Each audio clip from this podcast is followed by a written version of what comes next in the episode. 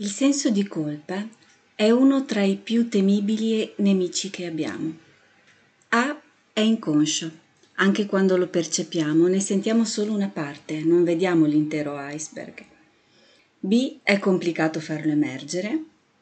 C fa paura affrontarlo e soprattutto lasciarlo andare, in quanto si collega a diversi contenuti profondi, alcuni personali, altri collegati all'anima familiare. E allora cosa fare?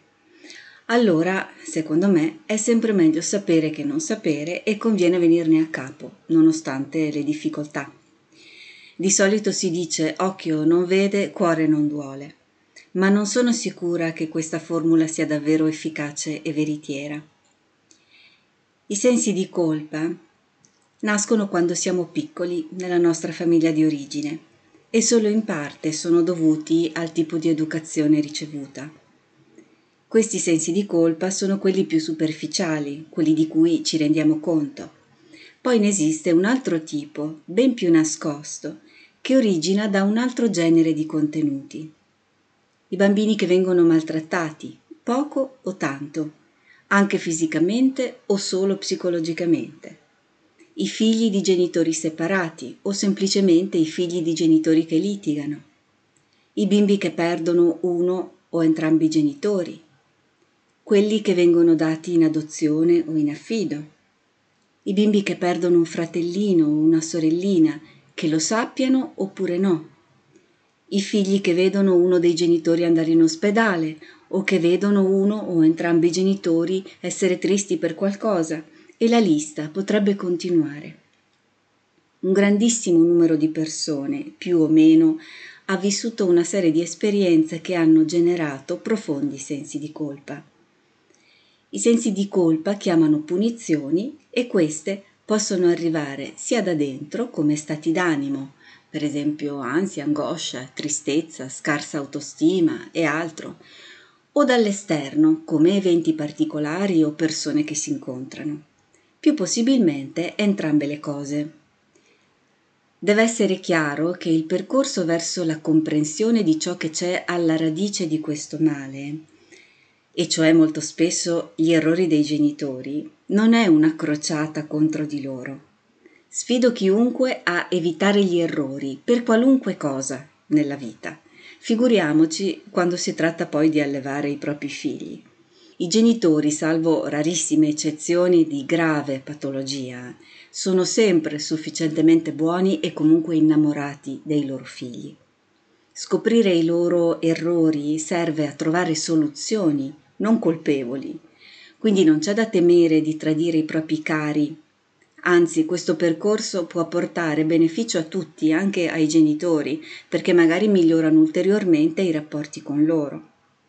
La ricerca delle cause del proprio disagio è un viaggio più che positivo. Sempre. Quando si lavora con i sensi di colpa è d'obbligo tenere presente che per ogni cambiamento tentato si elevano le strutture difensive della mente inconscia. Questo discorso l'ho già fatto altrove, per cui mi scuso per la breve ripetizione. Le difese lottano contro il cambiamento, vissuto come pericoloso, e tendono a farci tornare indietro, ad annullare il, cambiamento compiuto. Dunque capitano eventi interni o esterni che spingono a ritornare al punto di partenza e a rinunciare al cambiamento. A ciò bisogna porre attenzione proprio per evitare di cadere in un comportamento rinunciatario. Ma fa paura levarsi contro i propri sensi di colpa, molta, e anche di questo è importante tenere conto. Il lavoro a livello razionale, anche se è superficiale, secondo me è un ottimo inizio.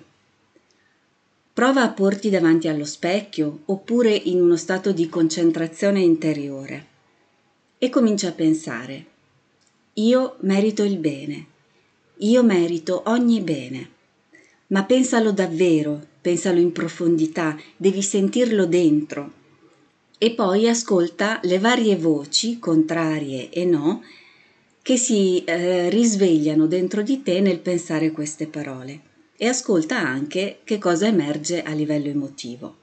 e poi continua a ripeterti queste frasi il più possibile. Se questo tipo di lavoro non è risolutivo così d'amblè per i sensi di colpa, è comunque ottimo per prendere coscienza del punto nel quale ci si trova e eh, anche di tutto ciò che si muove dentro di noi. È ottimo per cominciare ad inserire nella mente pensieri differenti da quelli già presenti, che magari eh, sono negativi. Il lavoro di ricerca delle cause, eh, invece, non può essere fatto da soli, richiede un aiuto competente. Ma è necessario capire queste cause? Allora, secondo me sì, è meglio, ma trovi senz'altro anche chi ti dice di no e ha le sue ragioni. Personalmente io ho bisogno di capire tutto il processo per poterne venire a capo e per trovare soluzioni ottimali e personalizzate. Credo che questo favorisca il miglioramento dello stato d'animo e prevenga le future ricadute, oltre che aumentare anche la propria autostima.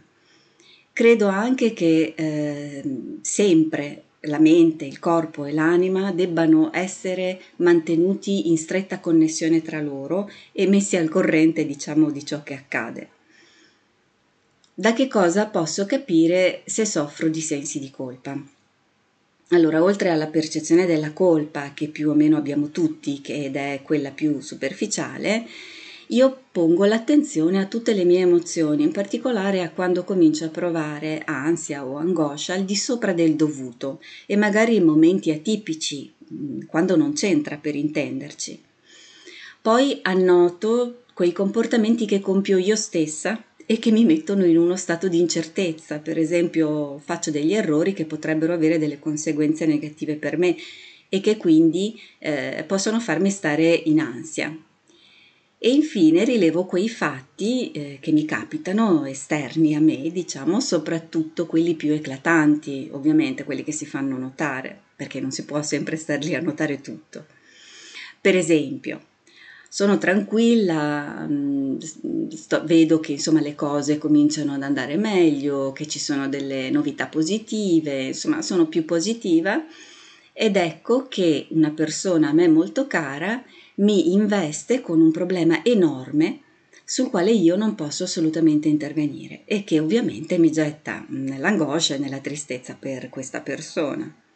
Allora comincio a pensare inconsciamente, naturalmente, che non merito di stare bene se quella persona sta così male e mi faccio coinvolgere dalla sua disperazione più del dovuto, in modo da portare un po' del suo male nella mia vita.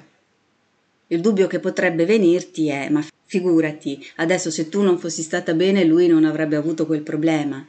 Eh, magari in un certo senso, se bastasse stare un po' male affinché nessuno soffra terribilmente, sarebbe anche quasi un prezzo accettabile. Ovviamente, ovviamente no, la cosa a quella persona sarebbe capitata indipendentemente dal mio stato d'animo ma quello che faccio io di quella cosa mi dà la temperatura dei miei sensi di colpa, cioè quanto male poi mi porto a stare. Questo tipo di senso di colpa ti fa sentire buono e vicino a chi soffre e dunque è doppiamente una trappola. Infatti è negativo perché ti fa stare male inutilmente, dato che se il problema non è tuo, tu non puoi risolverlo. E due, il tipo di bontà che ti fa sentire in realtà è solo una copertura al senso di colpa, non è vera vicinanza empatica con l'altro. Il desiderio è quello di potersi sostituire all'altro, facendosi carico del suo male, e questo non solo è impossibile, ma anche contrario alle leggi dell'anima. La pietà o compassione in realtà risulta per l'anima una grande mancanza di rispetto nei confronti della possibilità dell'altra persona di affrontare la sua stessa vita e suggerisce che noi si sarebbe più qualificati di lui a farlo. È davvero un assurdo. Ma vediamo come nasce questa assurdità. Tutti noi, quando siamo stati bambini, e i nostri figli oggi, e tutti i bambini del mondo, tendono ad amare così tanto da voler prendere su di sé tutte le brutte cose che capitano alle persone che amano e a sentirsi colpevoli se capita loro qualcosa. Ed è questo il grande casino. il bambino non può che amare in questo modo, profondamente e incondizionatamente. Ma poiché è immaturo e mancante di alcuni strumenti mentali necessari, questo amore diventa, almeno in parte, distruttivo. Le facoltà mentali eh, di cui parlo servono non come le usa l'adulto per allontanare da sé la possibilità di amare per evitare di essere feriti e quindi come fredda razionalizzazione, ma anzi per imparare ad amare incondizionatamente in modo sano, cosa che peraltro nessuno ci insegna a fare né da piccoli né da adulti. In più servono a comprendere la differenza tra responsabilità e colpa e a capire e accettare i propri limiti. Quindi i sensi di colpa derivano dall'amore puro del bambino, ma come vedi possono essere deleteri, perché anche se puro, eh, quell'amore è tanto immaturo quanto potente. Peggio abbiamo visto stare i nostri genitori e le persone che abbiamo amato mh, mm, da piccoli, più grandi saranno i nostri sensi di colpa, cioè la nostra voglia di sostituirsi a loro nel loro dolore.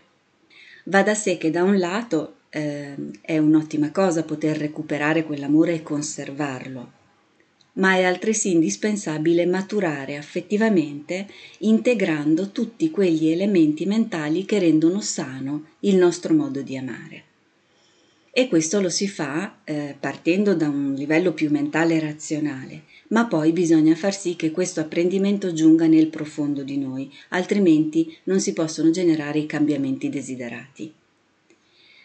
Insomma, come al solito ci si deve stare un po' su sui sensi di colpa se si vuole venirne a capo e senza scoraggiarci quando eh, le difese ci remano contro. Bene, per oggi chiudo qui. Resto a tua disposizione per chiarimenti o domande eh, che se vuoi puoi scrivermi nei commenti. Come sempre un grandissimo grazie per essere stata o stato in mia compagnia e ci possiamo risentire nel prossimo episodio se vorrai. Per ora ti auguro una splendida giornata.